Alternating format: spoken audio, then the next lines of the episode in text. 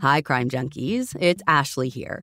And you all know how ready I am at any moment to drop down the rabbit holes of mysterious cases to look for answers. And there's actually one right now that I cannot stop spiraling about, with more rabbit holes than I can count. In this season of Counterclock, investigative journalist Delia D'Ambra begins investigating Doug Wag Jr.'s mysterious death after he was found struck on a strip of railroad tracks. But the more Delia has dug into this case, the stranger things have gotten. And you guys, there is truly so much going on. A string of mysterious deaths, a bank robbery gone wrong, conspiracy, corruption, and it may all be connected. You can binge all of Counterclock Season 6 right now in the Crime Junkie fan club, or you can listen to new episodes weekly wherever you get your podcasts. Brought to you by the Capital One Venture X card. Earn unlimited 2x miles on everything you buy and turn everyday purchases into extraordinary trips. Plus, receive premium travel benefits like access to over 1,300 airport lounges and a $300 annual credit for bookings through Capital One Travel. Unlock a whole new world of travel with the Capital One Venture X card. What's in your wallet? Terms apply. Lounge access is subject to change. See CapitalOne.com for details. Sometimes it's challenging to connect with friends and family who aren't native English speakers. So learn their language with the most trusted language learning program, Rosetta Stone. Their efficient, immersive lessons are used and beloved by millions. The TruAccent feature even provides feedback on your pronunciation. Learn on the go with convenient, flexible, and customizable lessons as short as 10 minutes. For a very limited time, our listeners can get Rosetta Stone's lifetime membership for 50% off. That's 50% off unlimited access to 25 language courses for the rest of your life. Redeem your 50% off at rosettastone.com slash crimejunkie. Hi, Crime Junkies. I'm your host, Ashley Flowers. And I'm Britt. Every now and then, there are crime stories that really stick with you. And sometimes it's because the victim reminds you of someone you know, like a parent or grandparent. But other times it's because the specific details of the crimes are so horrific that you can't stop thinking about what the victim's last moments must have been like. Today's episode focuses on a story that contains both of these victims that remind me of my own grandparents, and a crime so gruesome that it keeps me up at night. This is the story of the Lake Oconee murders.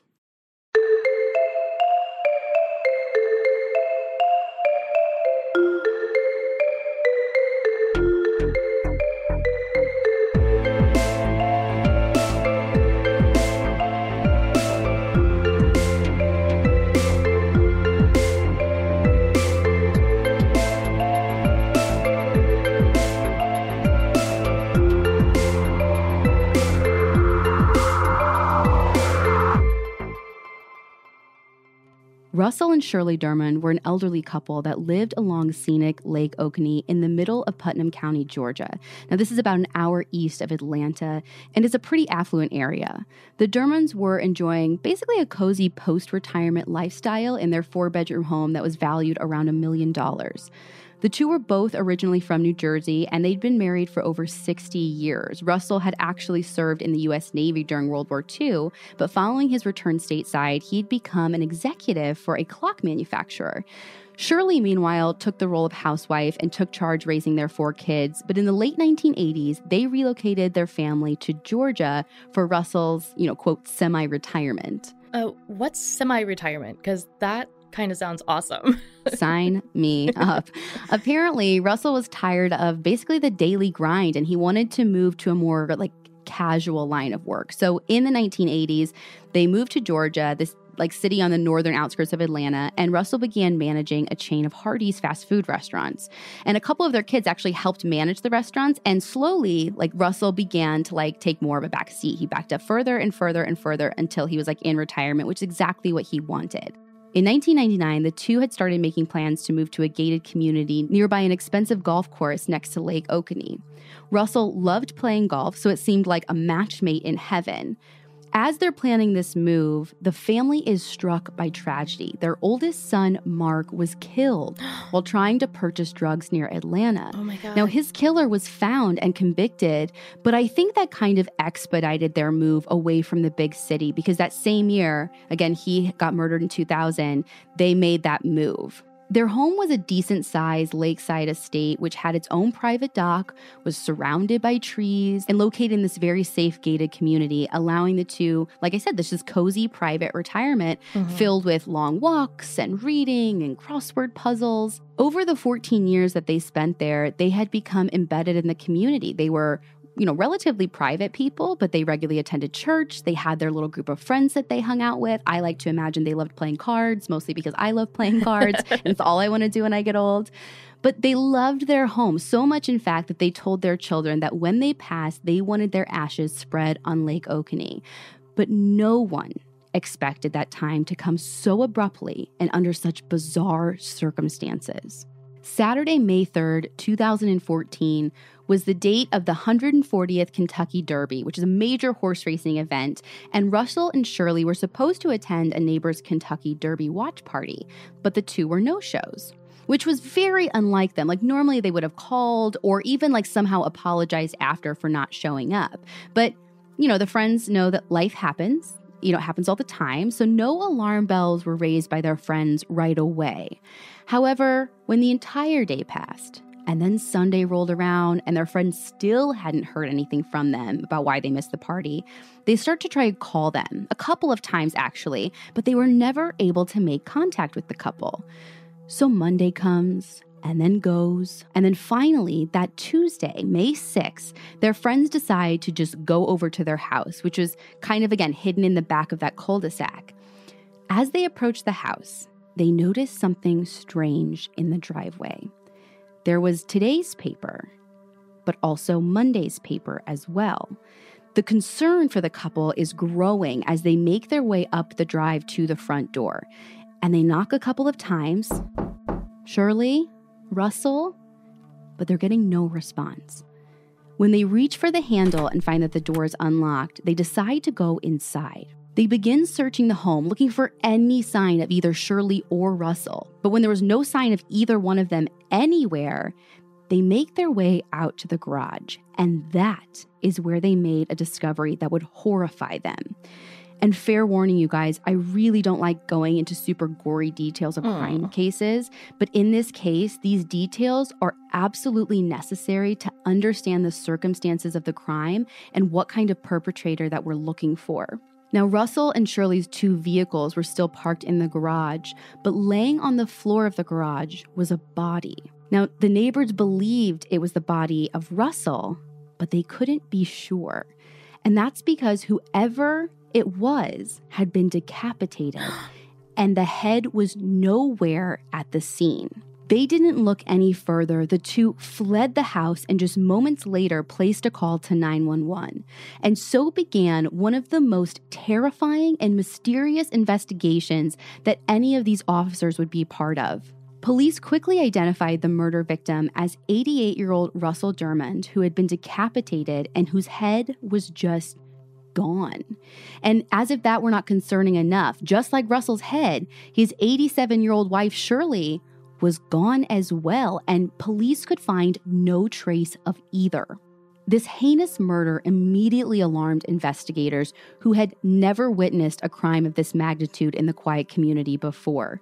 They quickly set out to uncover what exactly had happened, but it was hard because there wasn't much in the way of evidence. What they could determine was that Russell had been decapitated in the spot where his body was found, in the middle of the garage between the couple's two cars. Now, he had been found lying on his back in a pool of his own blood, which had begun to dry up around him. Police later disclosed that whoever had committed this decapitation act had strategically placed towels around the body to prevent the blood from spilling out underneath the garage door and down the driveway. And I think that was probably so that they could delay when the bodies would be found. Mm-hmm. Now, let me clarify something because I said he was decapitated there. However, that does not mean he was murdered there, but we're going to get back to that in just a little bit. When they searched the house, it didn't provide much in the way of evidence. There didn't seem to be any sign of forced entry, and really, there wasn't any sign of motive either. Was like anything valuable missing? So, weirdly enough, it doesn't seem like anything was missing from their home. And they weren't known to keep anything in their home worth taking, anyways. Like, they didn't keep large amounts of cash or jewelry. And in fact, not only was there nothing there with taking, but the house itself seemed to be untouched and nearly spotless. And that's the word the police use all the time. The house was spotless. And I think one person was even quoted as saying, like, you could have eaten off the floor. So it was pristine and untouched. Investigators begin trying to piece together the five W's of any crime investigation the who, what, where, when, and of course, the all important why, because the why will usually lead you to everything else. But as they tried to figure out the minute details of this case, detectives also began working with local police on the real pressing issue. Where was Shirley? Her purse and her phone were both left inside the home, so whoever had taken her didn't seem to have taken any of her things. Police launched an extensive search in the surrounding area, combing the land, the lakes. They're using dogs, big search equipment, looking for any sign. And again, they're looking for both Shirley and Russell's head. All the while, friends and family and authorities were praying to find Shirley alive. Almost right away, billboards were secured all throughout the state with Shirley's picture on it, many of them reading missing and in danger or foul play suspected, and a number was given for the public to call police if they knew anything. They were operating under the belief that Shirley had been kidnapped, but it would be several days before her true fate was finally learned. It's such a nice perk to have the flexibility to work in all sorts of places. But working on the go seamlessly requires a strong network, which is why you should check out T Mobile. They're America's largest and fastest 5G network. Plus, they also cover more highway miles with 5G than anyone else. And that's been great for me, especially because these last few months, I've been doing a lot of on the ground reporting with our team from northern Wisconsin to Utah to the middle of nowhere, Indiana. No matter where I go, I'm able to stream, make calls, or get those case altering DMs from sources, which that's my favorite part. With T Mobile, you'll be covered in more places with the 5G speed you need for your life on the go. Find out more at tmobile.com slash network today. Coverage not available in some areas. Fastest based on median overall combined 5G speeds, according to analysis by Ookla of Speed Test Intelligence Data Q3 2023. See 5G device coverage and access details at tmobile.com.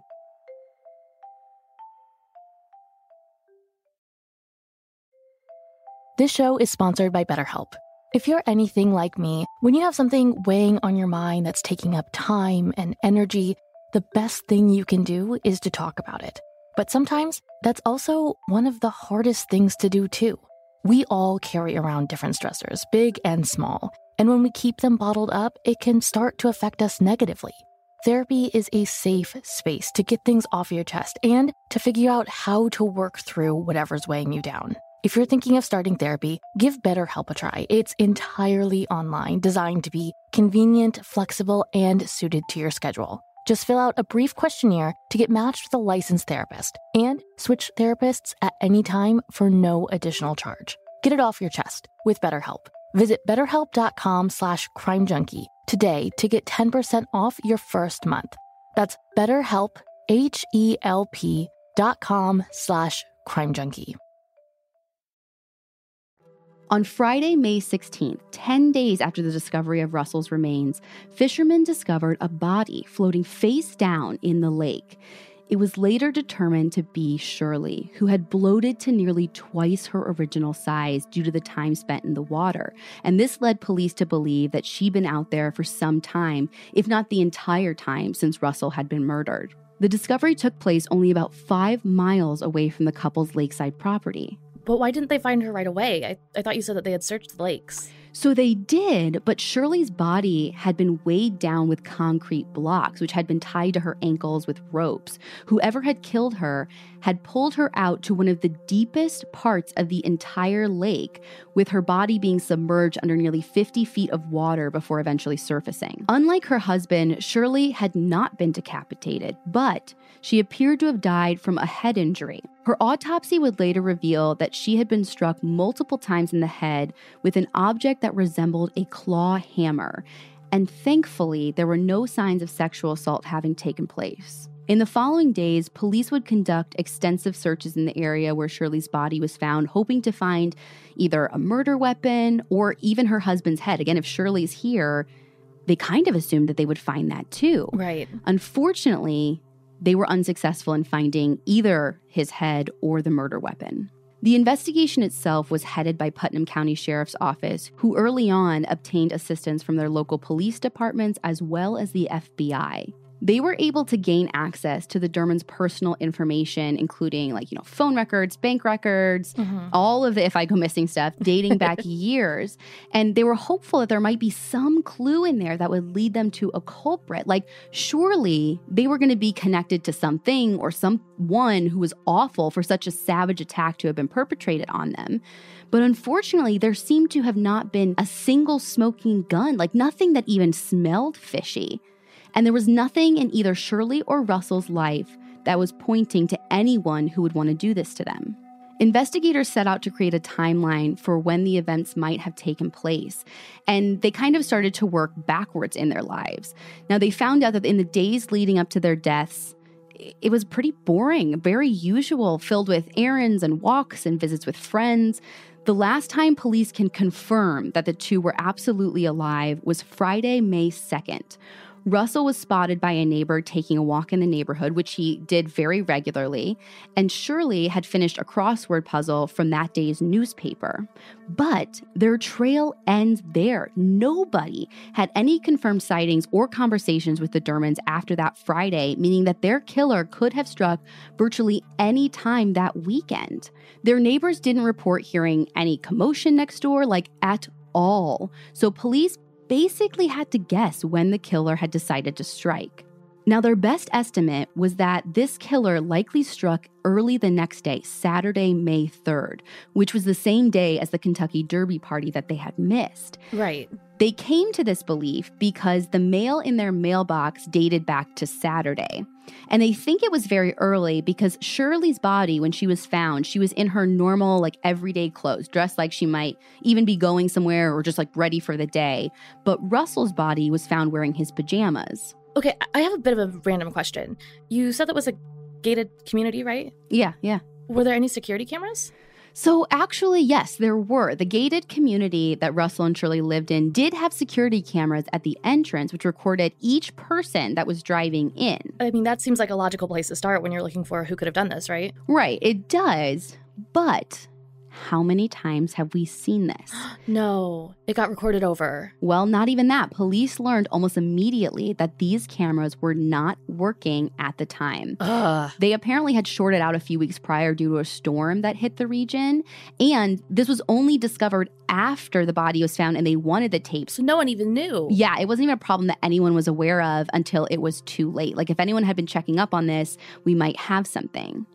So during this time, literally anybody could have driven through the neighborhood and not been recorded or oh, spotted. Oh, absolutely. Right? But even if the cameras were working, I'm not sure that they would have helped in this case because police believe that whoever killed the couple likely didn't drive into the neighborhood. In fact, they might have come from the exact opposite direction because police believe that they approached the house from the lake.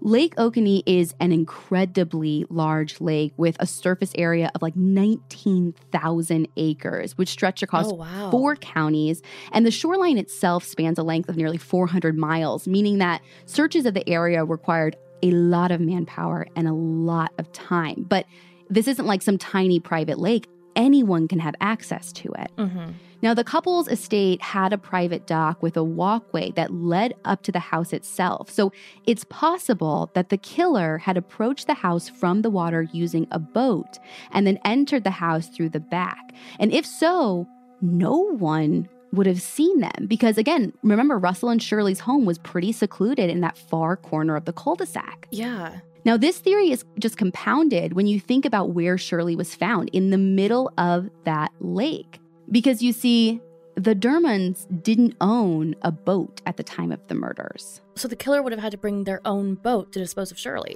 Exactly. It would have been nearly impossible to move her body where it was found without a boat. And while we're talking about Shirley and where she was found, like let's jump back to the crime scene and talk about where and how she was killed because it's not quite as straightforward as you might think. I mentioned that Shirley had died from blunt force trauma and that her killer had used an instrument that was similar to a hammer. And again, we know this because of injuries found on her body after it was discovered. But again, if you remember, there was nothing at the crime scene to indicate this. If you were going to take a hammer to someone's skull, you would expect to see some very large blood spatter stains wherever the crime took place, but there wasn't a scene like this in the house anywhere. Aside from Russell's blood in the garage, the rest of the property, like I said, was spotless. Nothing in the house indicating that there were two brutal murders.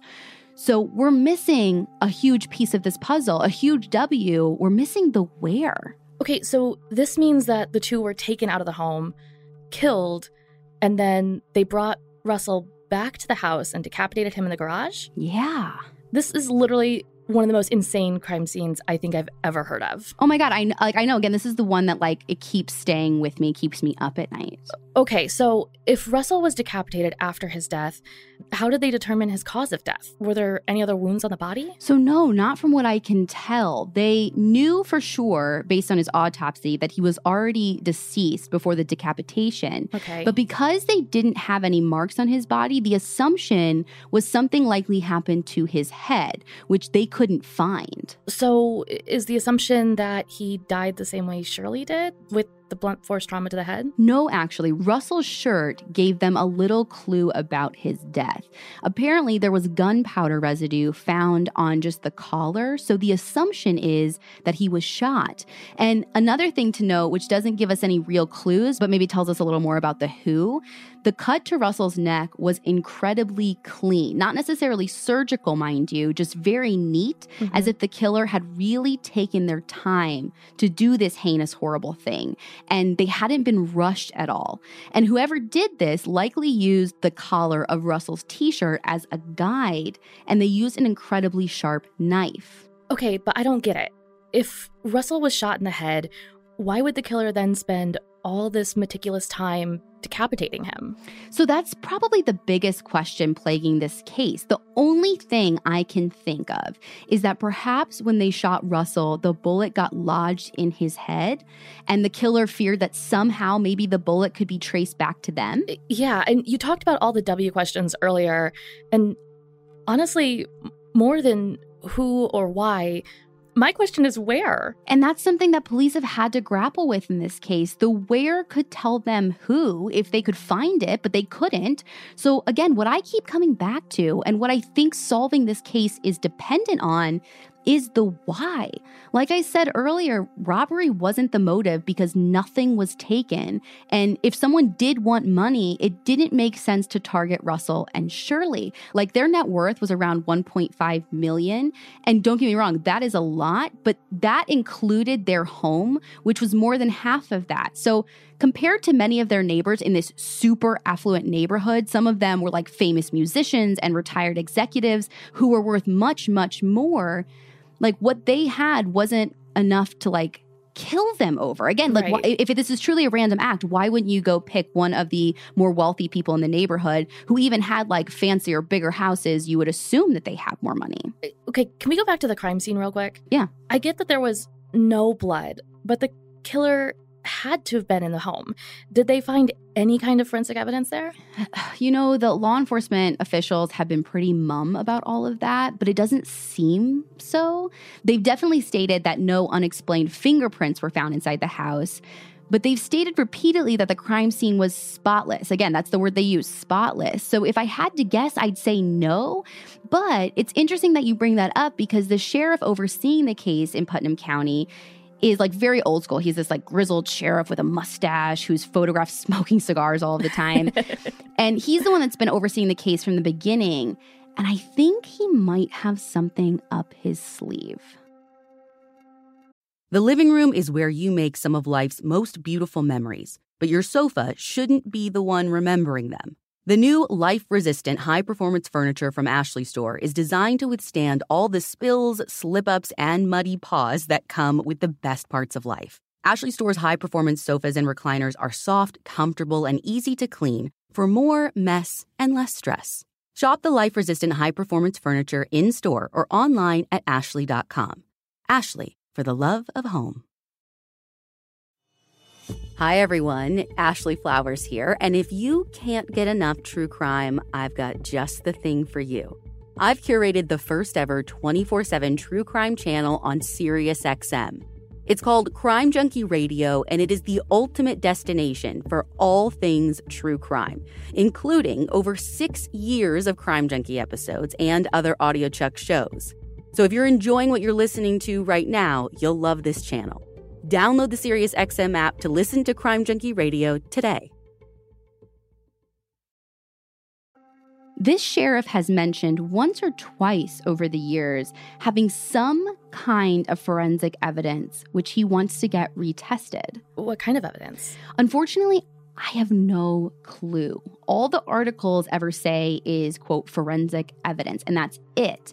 The sheriff has tried really hard not to tip his hand toward anything specific, and it's really a double edged sword. Like, in any crime investigation, police want to reveal enough information that will help them find the suspect, but as we know, at the same time, they don't want to reveal so much that the case would fall apart during prosecution. Right. So he's been pretty tight lipped about this specific detail regarding any evidence, but honestly, like it doesn't to me seem like the police have much. Uh, you know, Ashley, this reminds me a lot of the Andrea DeGelder case that we just did for the fan club. Oh, yeah, yeah. And the biggest hangup in finding justice there is the GBI just not testing.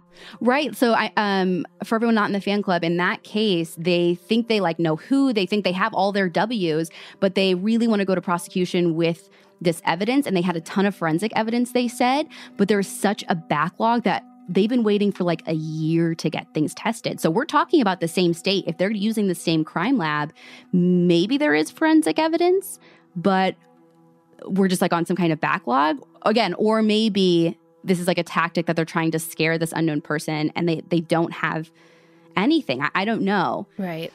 But here's one more thing the sheriff has mentioned in the past releases to the press and public. Roughly one year after the murders, he told reporters that police had been told about a man that was spotted on the Dermond property. Specifically, this guy was seen walking on Russell and Shirley's lawn at around the time that the murders took place. However, he would not identify who this man was, only stating that a witness had seen him but provided no more information. Him? Yeah, yeah, him. So, like someone specific? Yeah, I mean, I guess it could be because I, you know, if it was just like some figure, unknown male is like used a lot. I kept seeing him used. Maybe, maybe it is unknown and they just know that it's male. But when you bring that up, it kind of brings up something interesting. From what I could find, I don't think they ever like made a sketch, which you would think they would do if they were trying to identify someone unknown. Right. So maybe they have someone specific in mind, which means it would have been someone that the neighbors had seen before or who were already familiar with. Like if they recognized him, we're calling him him. Mhm. If the neighbors knew him, I mean, I have to wonder then if Russell and Shirley knew him. But again, the sheriff has been so cryptic about all of it that I don't know if our assumptions are right, or maybe they didn't even have enough to make a sketch. Like it was just a figure of a man. It was so dark, and, and we're reading way too much into it. I don't know. You know, I will tip my hands a little bit though. I think they knew who they were looking for because in 2015, Sheriff Sills told reporters that he had a person of interest in the case, which, as we know, isn't necessarily a suspect. However, this person of interest had apparently given him and his investigators false information, which they knew at the time to be false. So they know this person's lying to them, and why lie if you have nothing to hide? He hasn't spoken publicly about this person of interest or the man seen on the property around the time of the murders. And there really hasn't even been any clarification on whether or not those are even two people or the same person. But it's believed that both of these people or this singular person are still tied to active lines of inquiry, which police continue to investigate to this day. Because there's so much information about this case that isn't known, a large part of the media reporting has been focused on specific theories. In the immediate aftermath of this crime, some people in the media began to theorize that this double murder might be connected to the murder of their oldest son, Mark, who, if you recall from earlier in the story, had been killed in a drug related incident back in 2000. In that case, though, the killer had been identified, he'd been convicted, and he remains in prison to this day. And so he was in prison when all of this took place. Also, it's worth pointing out that at the time of Mark's death, he wasn't particularly close with his parents. Like they had had kind of a falling out after he'd fallen into this spiral of drug abuse and he kind of alienated his family and friends, which you often see in drug abuse cases. So mm-hmm. if someone wanted to like punish Mark 14 years after his death, choosing to go after his parents seems like a really odd choice. Yeah. Unfortunately, or you know, maybe fortunately, depending on how you look at it, Russell and Shirley Dermond had no similar instance in their past for investigators to point to that would make them a target for something like this. As far as police were aware, this couple was just about as normal as you could get, and they didn't really have any skeletons in their closet. Family members and friends were explored as possible culprits, thinking like, you know, maybe someone was after an inheritance or something.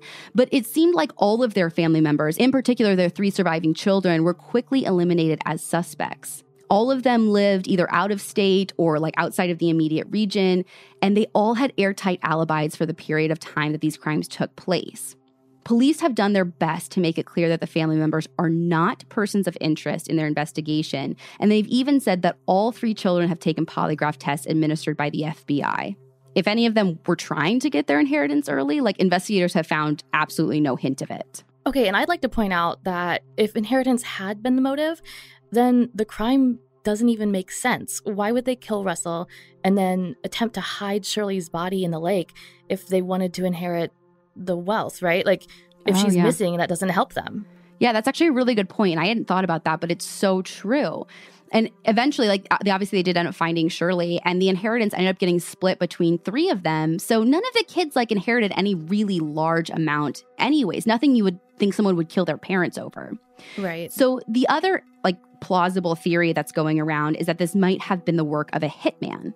Okay, but why? Yeah, mean, it doesn't make sense. And the way their bodies were disposed of doesn't seem right to me either. Like two separate ways, both killed differently, both disposed of differently. Like, I don't know, I'm literally just going off of what I know from movies and news articles, but it feels off, right? Yeah, I was gonna say, even the fact that they weren't killed in the home, but one was brought back doesn't make sense. Like, again, this seems like a very meticulous and illogical way for a hitman to come in. Right. The only thing that kind of lines up to it for me being a hitman, like, is the fact that there was nothing. It was so immaculate. Yeah, I think that's what the reason everyone associates with this, but just being clean at the scene doesn't mean anything because kind of like you said before what police have pointed out all the time was that there were so many ways in which this crime was very sloppy. Like it seemed almost as if it were planned on the fly. So police really don't think a hitman is our who.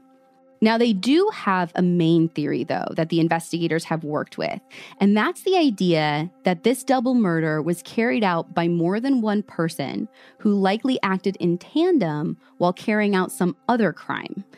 So, investigators believe that extortion might have been the killer's original plan, perhaps hoping to abduct Shirley and hold her for ransom while keeping Russell back at the couple's home to ensure that, you know, everything went according to plan, or maybe they killed Russell in front of Shirley in order to intimidate her to get her to cooperate, but she didn't and everything went wrong but it's the belief uh, from everything I can find that something like this happened and somewhere along the lines, whatever the plan was, fell apart, leading ultimately to the deaths of Russell and Shirley, or both at the same time. We don't know. Without any more solid information, that theory is kind of really hard to parse through, but it's the working theory that investigators believe is most likely, especially since the alternatives are even more terrifying and outlandish. Like, our only other option is maybe this killer didn't have a motive and just acted out of pure malice and murdered Russell and Shirley for the sake of murder itself. That theory scares the crap out of me. And it kind of seems like the most likely. Really? We covered the Israel Keyes story a little while ago, and I could almost see this killer being like oh, him. I mean, oh God, this yeah. crime seems so random and gruesome. Yeah, I didn't even think about that. I mean, again, I don't think he's being considered in this case at all, but I fully believe that he's not the only one of his kind. So, oh yeah, I guess that's totally possible. I just, I, I again, I hate to believe that something like that is real. Yeah, and I mean, it's a possibility, but I still feel like it's got to be someone they knew. Yeah, I, I, keep coming back there as well. Again, kind of because of like the him stuff that people were saying. And again, I might be reading into something that's like totally obscure. Well, and something I was thinking about was you said that Shirley was found in an area of the lake that was like the deepest part, right? Yeah, right. You have to know that about the lake to drop her there, right? Oh, I guess like like some familiarity. Uh, so I don't I don't know enough about the lake to know if like there are multiple places where it's 50 feet. I don't know how big this area is. Like cuz uh, say it's not the entire lake, like if it's pretty remote, what are the odds that you put her in the deepest part to make sure she isn't found right away? Right. It just seems like it was planned to put her there, you know? Yeah. Well, the neighbors of Russell and Shirley have been pretty quiet in their speculation about the crime, refusing to talk to reporters recently and just kind of trying to forget it ever happened. And honestly, I can't say that I fully blame him. This case remains open and unsolved to this day, with police not so much as even having a lead on a suspect or a potential motive that they've released to the public. Apparently, they've reportedly received tips ranging from like the believable to the very bizarre, with at least one tipster believing that the killer belonged to a terrorist organization like Al Qaeda or ISIS. Okay. Others believe that an evil religious cult was involved. I mean, there was even one tipster that called police to let them know that an alligator had attacked Russell in the garage and later dragged Shirley out to the lake. Okay, sure. The more likely possibilities are so terrifying that I can't blame people for coming up with these kind of crazy theories. This was either someone with a personal grudge against Russell and Shirley, someone that was willing to brutally harm them for personal gain, or a wandering serial killer whose motives have never been uncovered. Anything other than those theories doesn't really make sense to me, and it doesn't fit with what we know about this brutal, terrible crime. Because what we do know about this mysterious killer is that they killed Shirley with a hammer like instrument, then disposed of her body in the middle of the lake, again in the deepest part. Then they decapitated Russell with a sharp knife and left his head in some unknown location, which still has not been found to this day. I, I still don't get that. Like, did they put it somewhere or hide it? Did they keep it? Like, it just seems unnecessary. Yeah, again, th- this is why this case is so crazy to me because our options are okay, this is a crazy serial killer and they kept that as a trophy.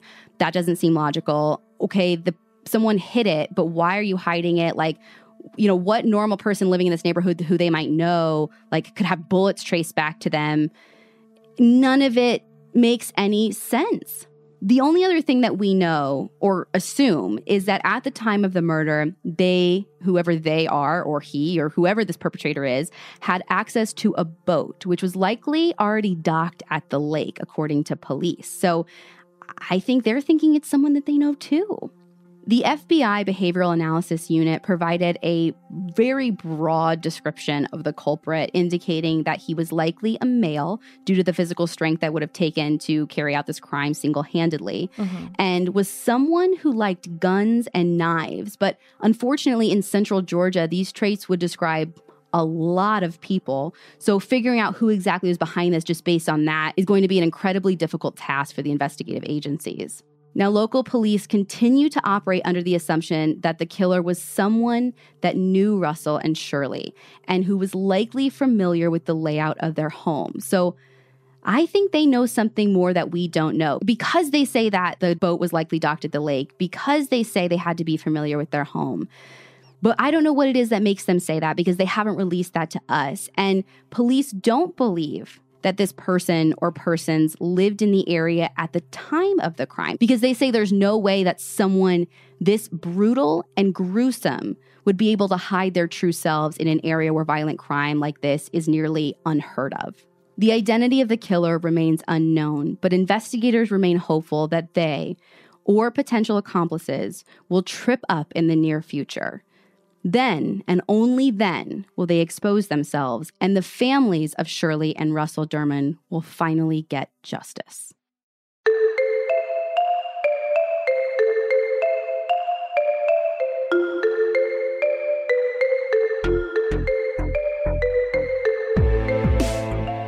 If you want to see pictures from this case or you'd like to take a look at the sources our team used for this episode so you can dive even deeper into the case, you can do that at our website, crimejunkiepodcast.com. And there's also a direct link to the blog post in your show notes. But I hate to be the one to say it, but we actually will not be back next week with a new crime episode. Yeah, next week is Labor Day, and we've planned to take some time off with our families.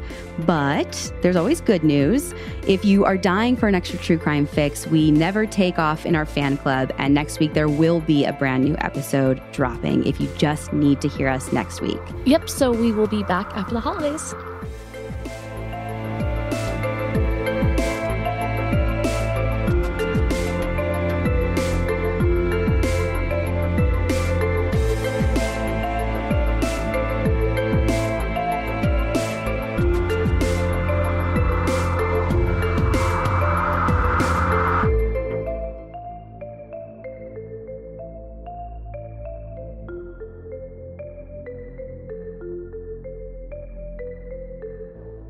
Crime Junkie is an audiochuck production. So, what do you think, Chuck? Do you approve? The living room is where you make some of life's most beautiful memories, but your sofa shouldn't be the one remembering them.